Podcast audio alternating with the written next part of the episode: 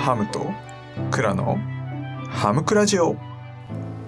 はい皆さんこんにちはハムです。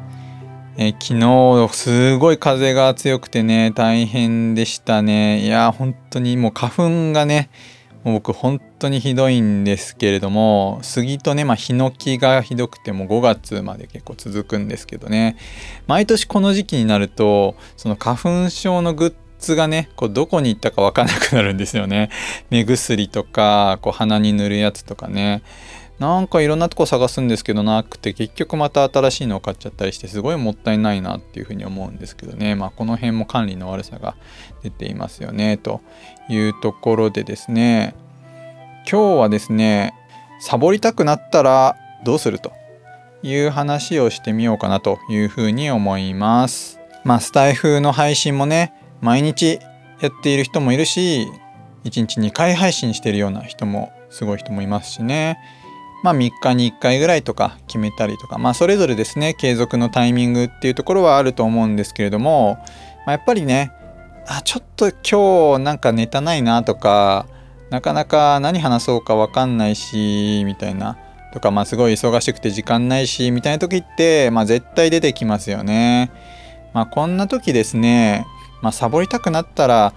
僕の場合何を考えているかということなんですけれども1週間後を想像するとで合わせて1ヶ月後を想像して1年後もですねちょっと想像してみるということをやっています。まあ、これどういうことかというとですね、まあ、例えば、まあ、今日ね配信すべきだったものを配信しなかったとすると、まあ、そうするとね、まあ、1週間後経つとまあまあなんかあと1日だけだったのにみたいな7日のうち6日は更新できたのに1日できなかったよなっていう気分になるなとかね。まあ1ヶ月後はね例えばあの1日がきっかけになってでサボり癖がちょっとついちゃったよなみたいな感じになるとかですね。まあ1年経った時にねあ今思えばあの日がきっかけでやめちゃったよなと。もうねやっぱりちょっとねこう緊張の糸が切れちゃうみたいなそういうこう些細なことがきっかけだったよなみたいなまあ要はネガティブな想像をするんですよね。でこの音声配信の活動って、まあ、中にはねやっぱり報われないとか、まあ、お金が稼げないとかねやっぱりいろいろこうやりながらも辛い時っていう風に来るんですけれどもやっぱこういうこう一日やらなかったみたいなねこう緊張の糸っていうところがねこうきっかけでダラダラとこうやらなくなってしまったりとか、まあ、逆にねこう一回やめてもまた復活できる人ってすごいなっていうふうに、まあ、思うんですけれどもやっぱこういうのってすごいありますよね。まあ、なので、まあ、自分にポジティブな考え方としてはそもそもまあ一日ねやっぱりやらないという日ができてしまうということはあるいはねこう決めた日にねこうやらないということになってしまうとやっぱそれがねこう緊張の糸になってね、続かなくなってしまう恐れがあるよっていうふうに自分に聞かせるとかあるいはもうそれで一日やめちゃった場合やらなかった場合ですね、まあ、そしたらじゃあ次の日からちゃんとやろうと、ね、この一日っていうのをまあいい教訓にしてねこうバネにしてちゃんとやろうみたいなねまあそういうふうにポジティブなあの考え方につなげていくのがいいんじゃないかなというふうに思います。まあ、今日はねちょっと短めですけれどもこんな感じでサボりたくなったら1週間後を想像する1ヶ月後を想像する1年後を想像するという話をしてみました。じゃあ続いてコメント返しです。はい2回前の配信のですねギバーとテイカーあとはリパーの成功失敗談ということについてコメント返ししていきたいというふうに思います。シヘラザードさん、あ、おはようございます。ありがとうございます。おはようございます。えー、毎日優しい配信ありがとうね。私は東京ですが、停電に1時間ほどなったよ。一番の必要なものは懐中電灯だったということで、あ、そうですね。この日はあの地震ね、大変でしたねという話をしたんですよね。ありがとうございます。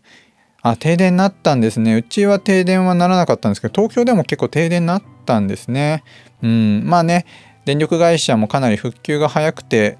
助かりましたね。本当にこう災害時にねやっぱり動いてくださる方あの本当ね深夜の、まあ、停電停電というか地震だったにもかかわらずねこれだけ動いてくださる方がいるんだということに改めて感謝ですね。確かに懐中電灯ね意外とこうないなっていう時があるんでまあ携帯のねライトを使えるんですけれどもそうすると充電がね減ってきちゃうのでやっぱり懐中電灯はね枕元に用意しておきたいですよねはいありがとうございますシヘラザードさん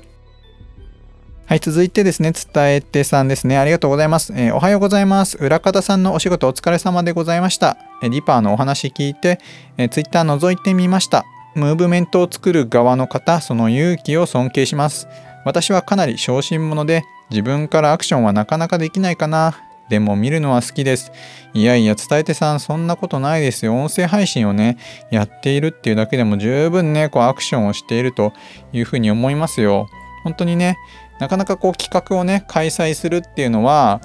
まあ最初は勇気がいることだしまあ僕もね結構何ですかねこんなに大きくなるとは思わなかったので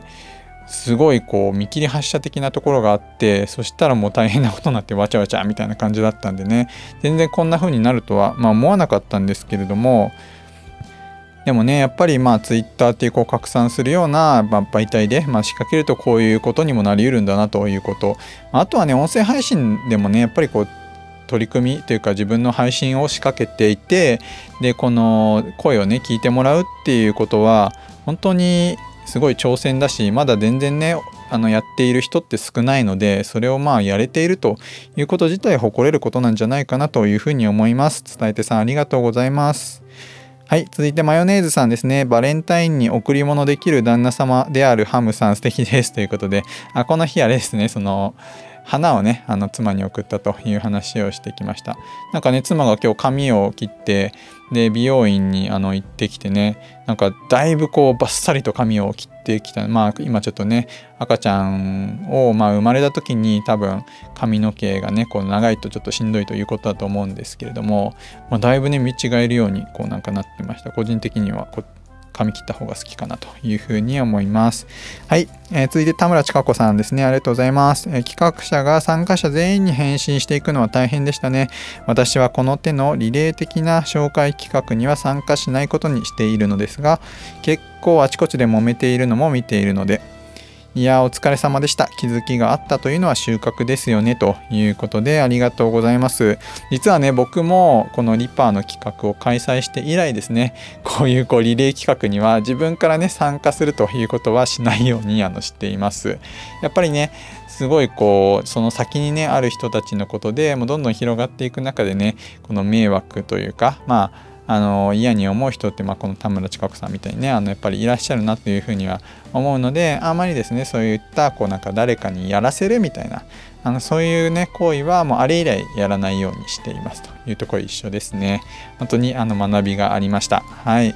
まあ、リパーってね 僕が1年前にやったあのハッシュタグがあるのでもしよかったら Twitter でね検索していただけるとあこんなことやってたんだなということがまあわかるかなと思います、まあ、あんまりね得られるものないと思いますけれどもと。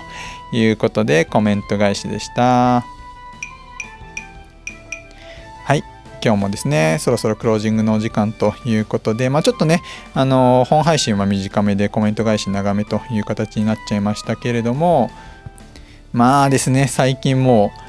配信時間が長くなって長くなって おかげさまでも全然再生が回らないですね。まあやっぱりスタエフだと顕著だなっていうふうに思います。まあ結構ねあの Voicy とかだとやっぱりコメント返してこうチャプターが分かれてるのもあってね。結構まああのうまくこう聞いてもらってるのかな。まあでも Voicy も有名配信者だからそういうのはあるんでしょうけどね。うん。まあスタエフでねまあただ僕もあの自分のペースでねあのやっていくしまあ最近そんなもう再生回数とかあんま気にならなくなってきました。まあ本当にねこう聞いてくださってしっかりコメントくださったりコミュニケーションさせていただけるね方がやっぱり一人でもいる限りねこういう配信って続けていく価値があるのかなというふうに思いますので。あ、そうそう言い忘れてましたけど、えっと、またですね、木曜日、えー、明日の21時半に演奏ライブやりたいというふうに思いますので、ぜひですね、えー、お時間許す方お耳をお貸しいただければ幸いです。はい、今日も聞いていただきましてありがとうございました。素敵な一日をお過ごしください。